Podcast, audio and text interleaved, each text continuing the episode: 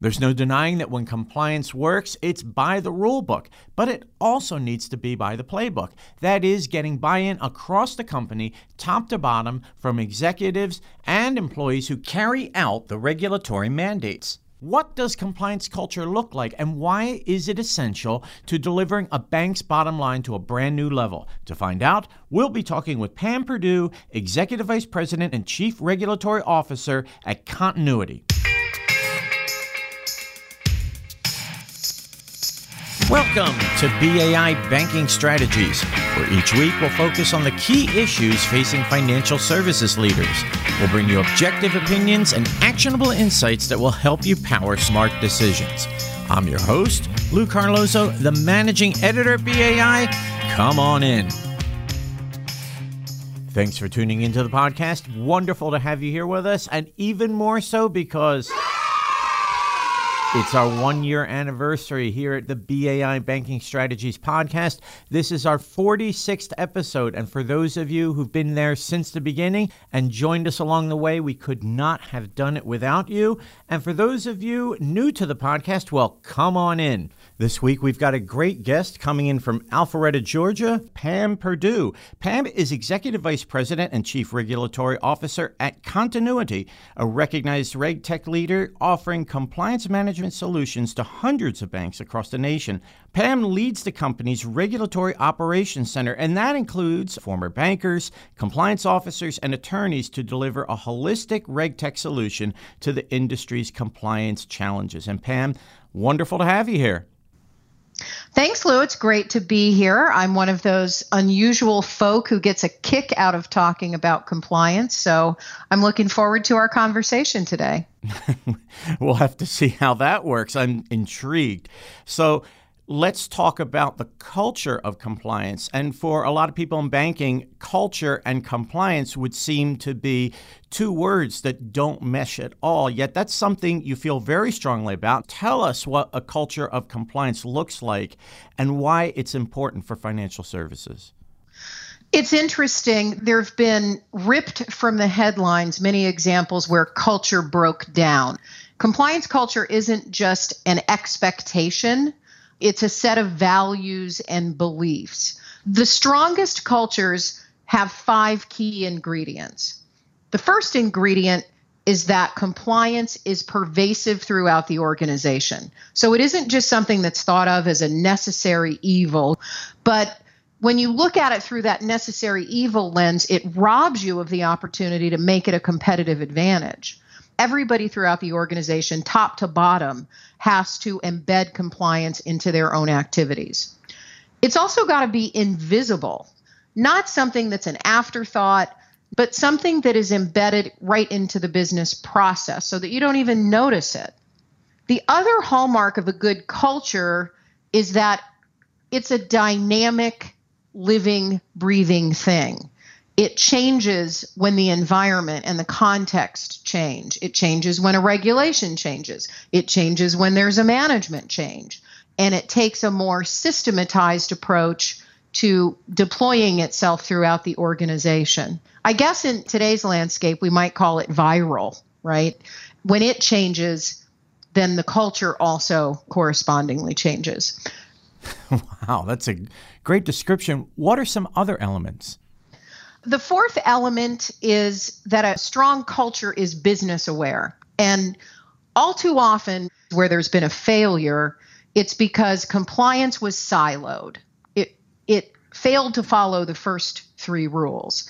Compliance is there to facilitate the right people making the right decisions at the right time. It incorporates things like a revenue awareness, it understands the business and growth objectives of the organization. It understands the risk profile of different decisions. And it considers the overall impact, not just what does the compliance department think. So it's got to be business aware. And then, last but not least, the fifth key ingredient to a strong culture is that it needs to be outcome focused, not rules focused. And you think of compliance as following a prescription, right? This is the traditional way it's been done. People have read a regulation. That regulation is perceived as a prescription that's been written by the doctor slash examiner that tells us what we're supposed to do. But in a strong compliance culture, it's focused on driving a compliant outcome not necessarily following a strict set of rules. And this is where you see the most effective organizations really treating compliance management differently. They look at how do I drive a compliant outcome that's in line with our risk appetite, not how do I blindly follow this prescription from the regulatory body. What are some steps that banks can take to spread out from the silo and really make compliance culture pervasive? I think that the first step in any improvement process, whether it's compliance or some other business process, is taking stake of where you are today. Knowing what your current culture is like is going to give you a benchmark against which to measure future improvements. Now, rather than deploy some complicated, messy, 100 point scale of things, you can just think of it along two axes. And on the x axis, horizontally, is your organization more reactive or is it more proactive? Now imagine on the y axis, you've got at the top progressive and at the bottom traditional. So, where do you fall in that range of activity? So, by understanding first where your organization sits today, it helps you to understand the necessary path to getting your little dot to whatever space on that grid you want it to be. None of this is going to happen overnight. In deciding how quickly you're going to move, you got to understand the moving pieces and parts then there are really four areas of compliance management that can help you decide where to focus efforts. The first is what's the compliance mindset of the organization? Is it necessary evil or is it we really want to do the right thing?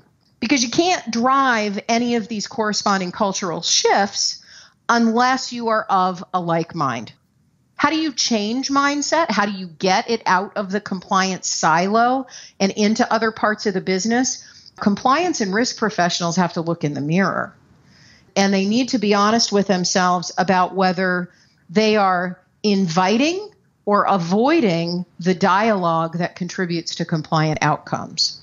So rather than looking at compliance as the job of the compliance department, the mindset shift that has to take place is we're here to oversee this program. We're here to help you implement compliant steps and processes.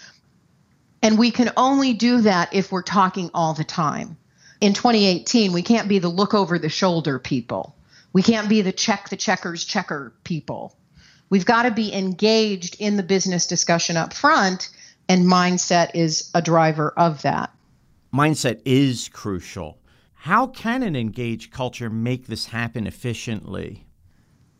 I've never seen it work well if the tone at the top isn't established.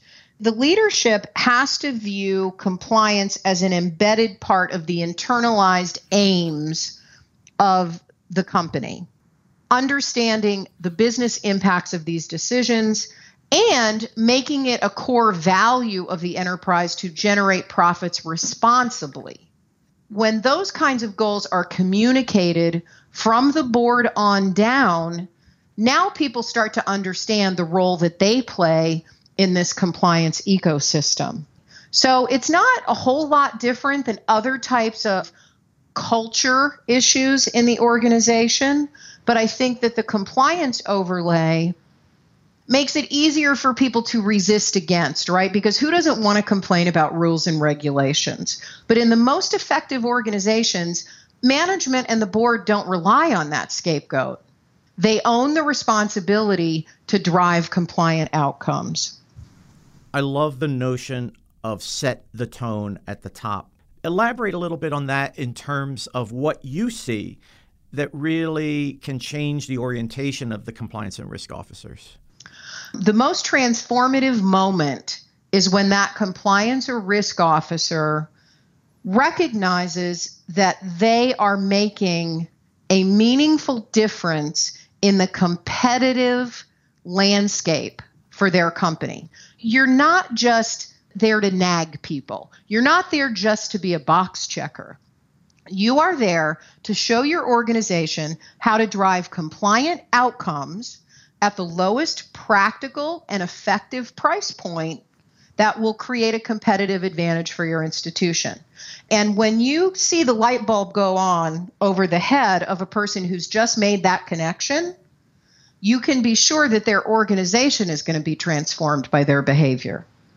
When you start talking about the fact that doing this effectively is going to give you a couple hundred thousand extra dollars to go hire another lending officer, or maybe you don't have to have that audit every 12 months, you can delay it to an 18 month interval. Now, suddenly people want to invite you into the conversation so glad I invited you into the conversation because the light bulb went on over my head at least half a dozen times during the interview. Some spectacular insights. Pam, thank you so much for being here. It's my pleasure. Pam Perdue is Executive Vice President and Chief Regulatory Officer at Continuity. Be sure to look for Pam on LinkedIn. And here are three key takeaways from today's podcast. Number one, Compliance culture works not based on expectations, but values and beliefs. That's based on several key ingredients. First and foremost is that compliance is present in the organization top to bottom, and that it's treated as an opportunity, not a burdensome requirement. Dynamic, living, breathing compliance culture is never static. Number two, compliance cannot be siloed and it's actually tied to the revenue and business objectives of a company. Compliance management means compliant outcomes as opposed to blindly following prescriptions from regulatory bodies. Keep this in mind as you develop a compliance culture. And number three, most of all, compliance is a mindset. You either regard it as a necessary evil or doing the right thing by your customers and the bottom line of your financial services institution. Think of it as a graph. On the x axis, there's a continuum from reactive to proactive, and on the y axis, it's whether your company is progressive or traditional. Understanding where your organization sits on the graph informs moving you from the point where you are to the point where you want to be. BAI's Loan Review Certificate Program helps you gain the skills and expertise to make smart decisions as you manage your organization's credit and loan portfolios. Save $200 when you register for our April course by March 15th. Use the code L20. Learn more at bai.org/seminars. And now BAI Banking Strategies brings you the aha moment where our podcast guest shines a light on that point in time where realization, revelation, or exploration made all the difference in their financial services career. When you're starting out in a career, it pays to have mentors in that field that can help you make discerning judgments. But sometimes the mentor is right there in your family and has nothing to do with the profession that you've chosen. Here, Pam talks about how her father, a hardworking man with great values, helped her to figure out her path in financial services. Listen.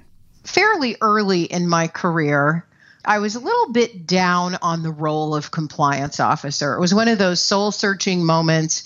I was in my mid 20s. I just struck out on my own to be my first chief compliance officer role at a 20 branch sort of local institution in the Denver area having had a background in the arts and performing and having done a lot of volunteer work, I just couldn't see the connection between the benefit that my role as a compliance person was giving to society and how I wanted to define myself in my future. So I was talking to my favorite mentor, which was my father. The most he ever made was $12 an hour. He was a blue collar guy. He drove a truck that paved the streets and plowed the snow in Columbus, Ohio.